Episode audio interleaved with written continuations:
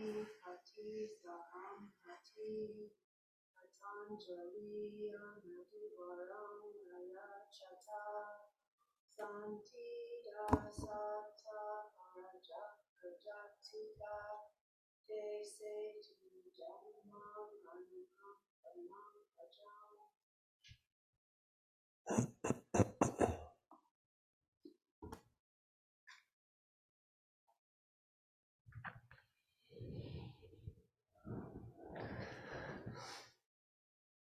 นะโมทัสสะภะคะวะโตอะระหะโตสัมมาสัมพุทธัสสะนะโมทัสสะภะคะวะโตอะระหะโตสัมมาสัมพุทธัสสะนะโมทัสสะภะคะวะโตอะระหะโตสัมมาสัมพุทธัสสะ Buddhang Dhammang Sanghang Namasami. Okay, just like to welcome everybody. Uh, it's lovely to be able to take a Sunday morning, come together, practice, and uh, um, participate in uh, uh here at the Portland Friends of the Dhamma, uh, of uh, a gathering of Kalyanamitta. Um,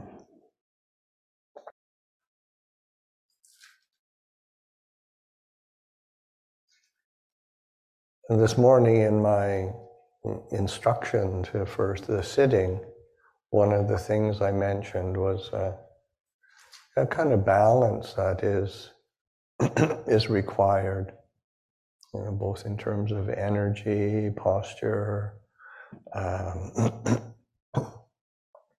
a uh, um, kind of an approach to to the uh, um, practice, the training, and you know another aspect of balance that I that I was thinking of is about thinking. and uh, which is oftentimes we have a, a tortured relationship with our thoughts. And, uh, but, and it really requires a, a, a delicate balance uh, of uh, learning how to use the thinking process uh, and and say not being not buying into the thinking process uh, but also um, not getting obsessed with trying to annihilate it because sometimes we just spend our time trying to squash our thoughts and thinking and think of I mean, it, it, works on a very simple equation, equa- simple equation. You know, I think, therefore I suffer. Uh, so if I didn't think, I wouldn't suffer. It's just is, but that's not true. Yeah, it's it's it's not uh, it's not really uh, on a certain level not really thinking about thinking or not thinking. It's about our relationship to our thoughts. How do we use and how do we use the thought and thinking process? How do we learn from it? How do we understand it? And not uh, not take it too seriously. And it uh, it seems so real, but uh, it uh, uh, uh, there are really bubbles of bubbles of not much essence at all, really. Um, so I think one of the things is is recognizing the importance that the Buddha does place on, say, thinking correctly. Um, of course, the uh, Noble Eightfold Path. Um, the second factor of the Noble Eightfold Path is Samma Sankappa, right Usually it's either right intention uh, right, Ajahn Geoff translates it as right resolve. Um, the Pali is sankappa.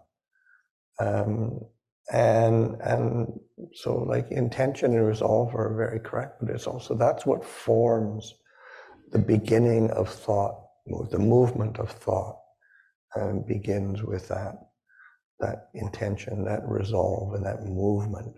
Because sankappa is a, another form of sankhara, which is a, like a formation. So it's like a mental formation. Uh, so that is front and center, second part, right after right view, and forms, those two form the aspect of the wisdom, say, compartment of the the training, and that, that Eightfold Path is sort of broken into a training of of virtue and integrity, say our actions and speech, and then the mental training, uh, meditation, right, right, right effort, right mindfulness, uh, right meditation, and the wisdom element, uh, right view, right, right thought. And so learning how to train the thought, because yeah, there is right thought, there's wrong thought. Uh, there's thought that leads to happiness and well-being. There's thought that leads to uh, yeah, a lot of confusion and misery. Yeah. And then there's just random thought that just sort of rambles, rambles on and on, which I'm sure we're all familiar with. The, and so I was okay, so right thought. Um, there's the quality of yoni yoniso manasikara um, in the scriptural language, which is there's many translations. It's a bit difficult to to to translate to pin down as an absolute translation, but uh, like wise attention. Uh, uh, wise consideration, uh, wise reflection. Uh, cons- yeah, so it, it has that sense of of uh, a measured thought process that is uh, attending to to our experience. And yoniso manasikara. And the Buddha, it comes up in in many many discourses as as a a critical part of the, the, the path and a critical part of the training uh, where we um, where there's a, a, one of the a very beautiful sutta an image that the Buddha uses is is you know in the same way that when one sees the first turning of the light at at dawn, just before dawn, uh, one is very confident that the that the the new day will begin. In the same way that as one as yoniso, yoniso manasikara, you know, skillful reflection arises, one can be sure that the noble eightfold path, this, this path, will come to fruition.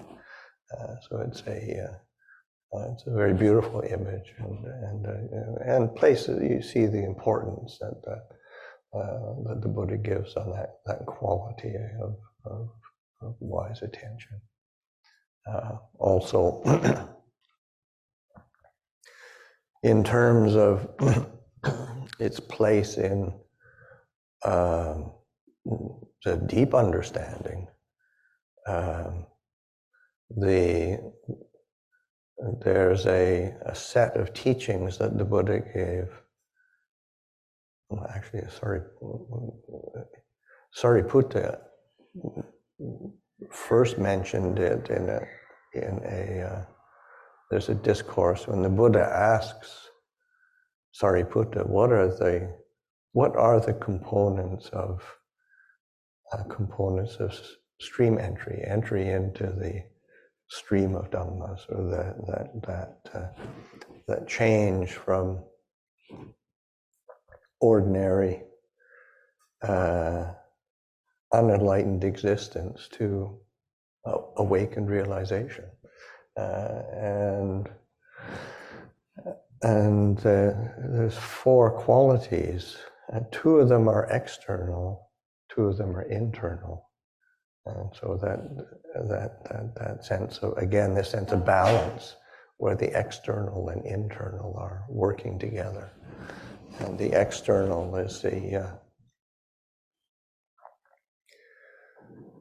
uh, uh, drawing close to uh, to to good people, drawing close to to uh,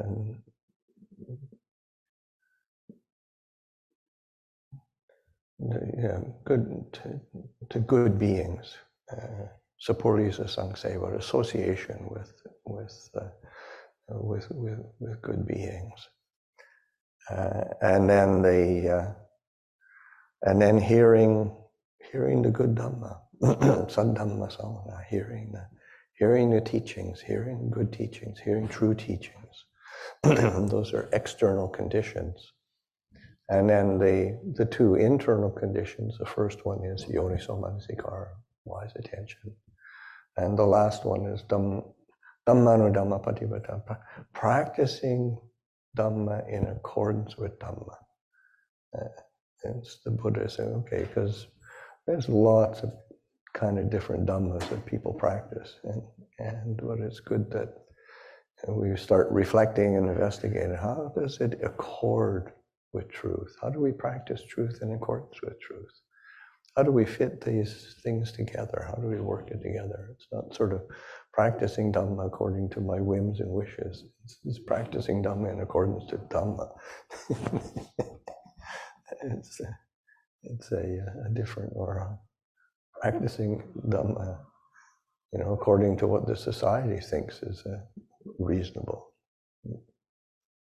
Sometimes that's you know, we wouldn't be doing this you know, if uh, you know, most of society is not sitting quietly, uh, watching their breath.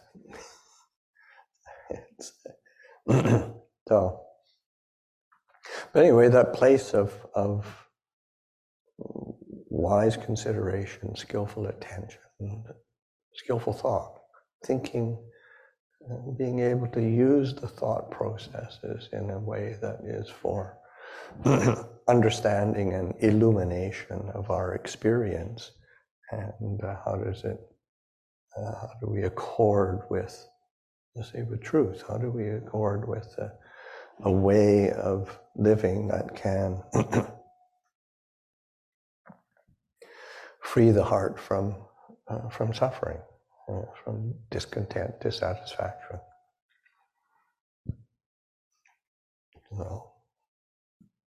Another alluding to, uh, say, the, the skillful, um, necessary use of, of our thought processes is, is in the uh, set of teachings that the Buddha gives us as the, the factors of awakening. Uh, there's seven factors of awakening. Uh, first one being mindfulness, of course, that's your doorway in. If one is going to truly awaken or to realize truth, we have to be mindful, we have to be alert, we have to be present. Uh, but then the next quality that the Buddha points to is in, in Pali, Dhamma Vicaya, which is investigation of Dhamma, investigation of truth, um, a, a, um, a, an assessing of our experience in relationship to, uh, to, to Dhamma and the teachings, so that we do have to use our thought processes. Uh, we don't. We can't just sort of dismiss them or think that uh, if I just stop thinking, then I'd be you know, then I'd be peaceful, then I'd be happy. Because um, it doesn't really work that way. Uh, and usually that, that uh, relationship to thought is, you know, is usually we get either swept up in it uh, and relate to it from uh, a sense of being, becoming, identification with, with our thought processes, with our moods. We get completely uh, kind of inextricably bound up um, with those those thoughts, and so our moods go up and down. We're happy, we're sad, we're pleased, we're displeased accordingly. Um, but the uh, uh, know, that that identification uh, just keeps creating problems. Um, and but it isn't solved by annihilating it, and, and that's usually out of say vibhava tanha. So, those you start re- start recognizing how that that the Buddha uh, these kind of abstract terms of uh, like when the Buddha talks of the cause of suffering be sensual desire, desire for being, desire for non-being. You start right, those are not just abstract concepts. Those are, we, we, it plays out in our life all the time. So that that desire for being and becoming is as soon as we identify with a thought, a mood, an impression, being is there, uh, becoming is there, that identification with that, uh, the, the I, me, and mine process uh, gets entangled. And it's opposite of, say, vibhava, a desire for non being, non becoming. Again, it's just not an abstract. It's like that. I don't. It shouldn't be this way. I don't want to have to I'm trying to push push away thoughts and feelings and emotion. You keep trying to stuff it down. Uh, that's that is vibhava That leads directly to suffering. So it's uh, that relationship to thought is really it's a key factor in our developing of wisdom and insight uh, and that sense of balance. And, and what how do we approach our thinking processes? Uh, certainly we've got to be one is, just being incredibly patient.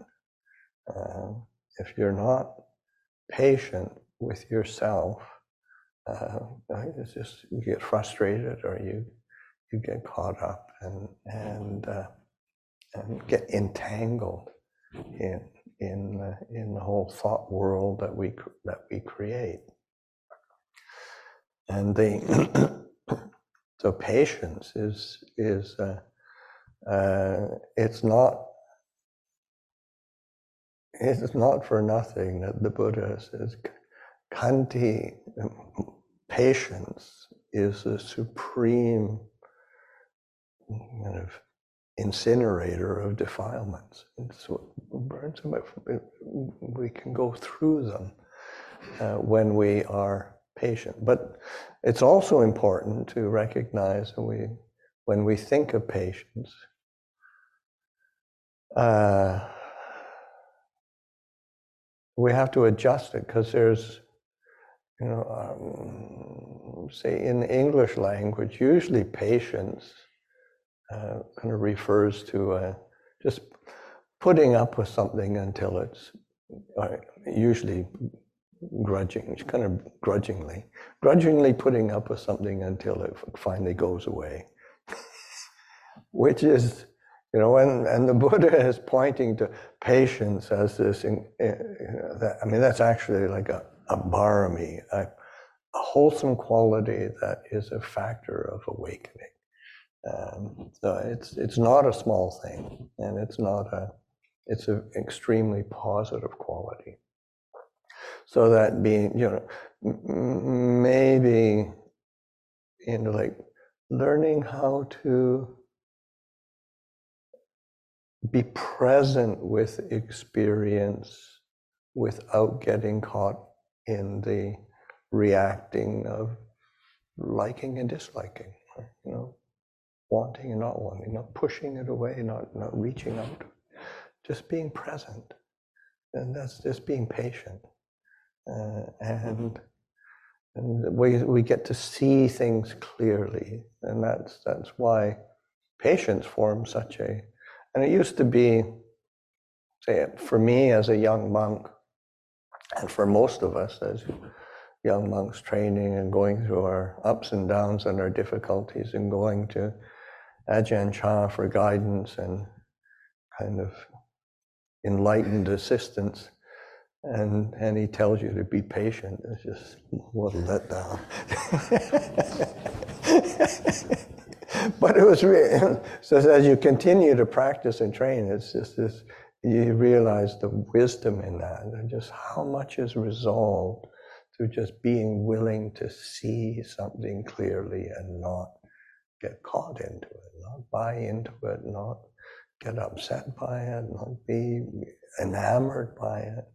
It's it, it is what it is, and the name, and which is another aspect of the mm, apply skillful application of our of our thinking is sort of an analyzing and, and understanding and recognizing this you know, God, it really was impermanent.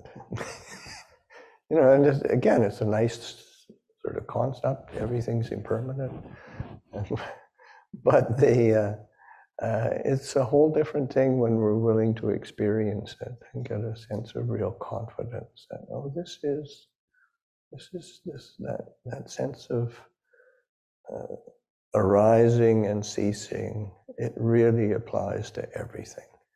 Uh, whether it's external, internal, far or near, coarse or refined, everything arises, everything passes away. And, and it doesn't devalue it. What it does is puts everything on an even playing ground. And you can start to reflect and evaluate what is worth giving attention to, what's worth putting our energy into. Uh, what's going to be beneficial? What's going to be a source of, of satisfaction and and and and ease, peace. Uh, so then you realize, yeah, that that that that recognition of the that changeful nature of of absolutely everything. And so that, that, and you know, sometimes we have to apply that uh, the, the thought process to remind ourselves um, that this is going to change. Um, this is uncertain. Course, that's what, uh, as often as Ajahn Chah would speak of, say, impermanence as the as a translation of anicca, he would also use the term uncertain, unsure.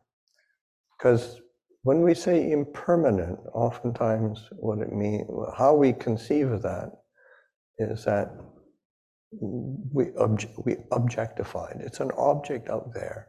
It's impermanent, it's changing. but then uncertain, unsure is how we feel. It's more subjective.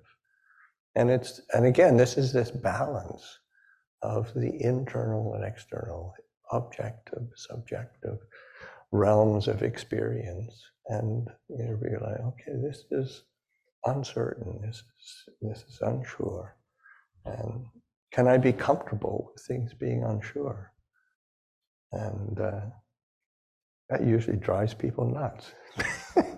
it's just really irritating for things to be uncertain and uh, and certainly that was one of the, aspects of training as a young monk in Thailand and and uh, living in Thailand in the uh, communities, uh, monastic communities of, of Ajahn Chah. Nothing was very certain. Uh,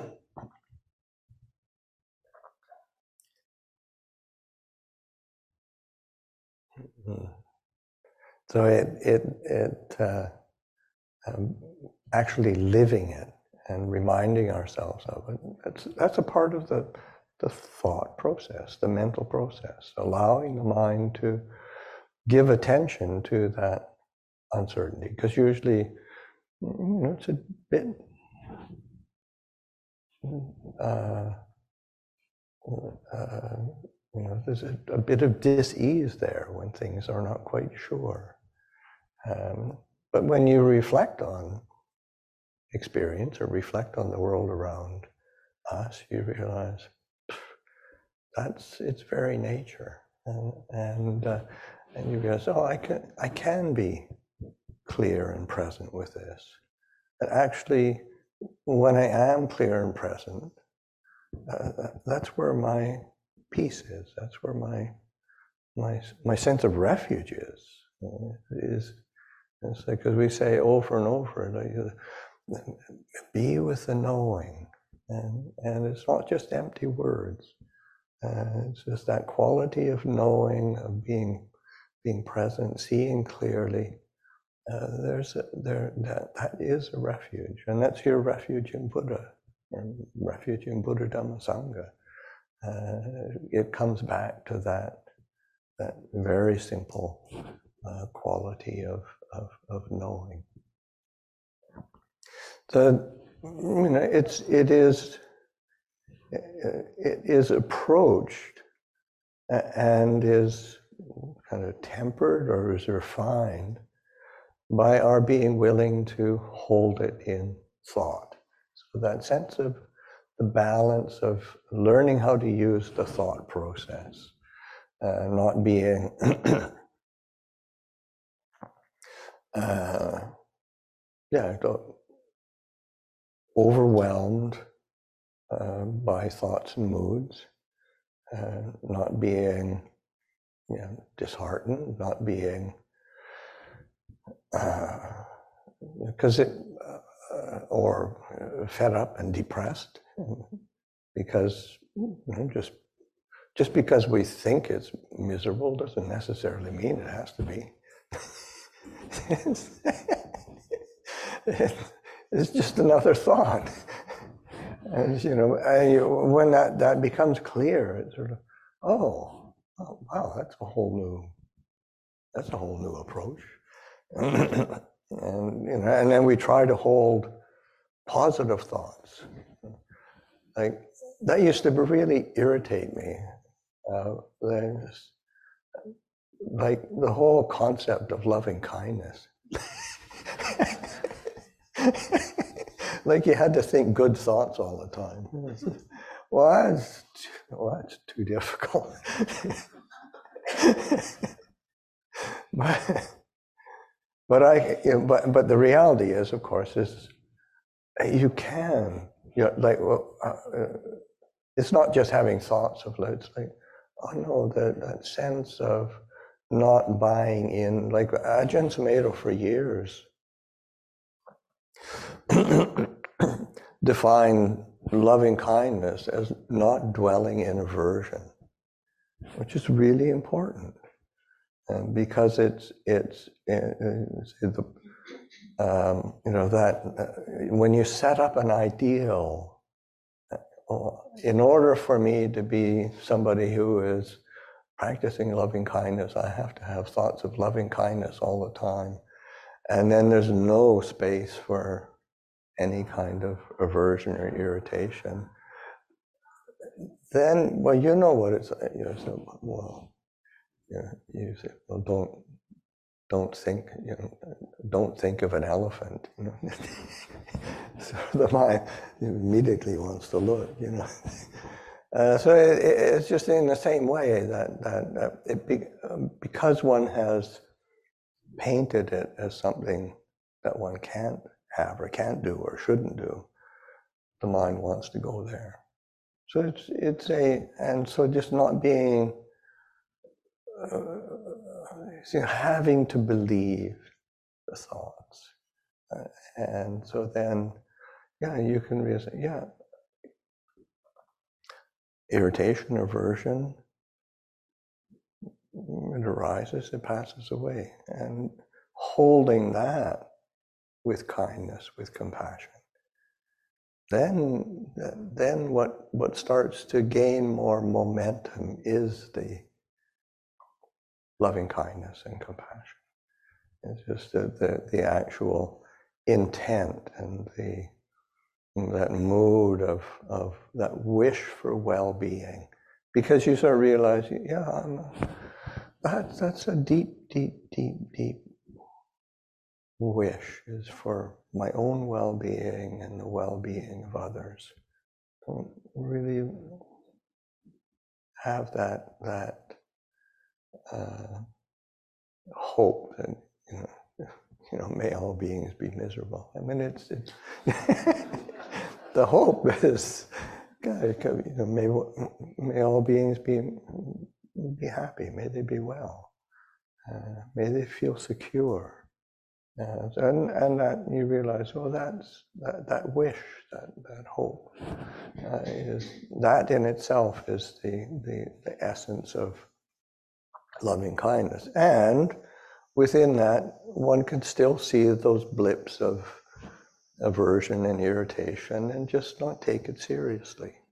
Uh, it's just a thought. Um, we tend to see it as a. If we take it personally, then of course it's a it's it's it's a stain on our on on our on our personal thought process. But that's the beauty of the Buddha's teaching is is just learning how to not take anything personally. Uh, things are as they are. The Dhamma is the Dhamma, and truth is truth, and we can delight in that. So offer that for reflection this morning, and we can. Uh, the next thing will be getting sort of ready for the meal.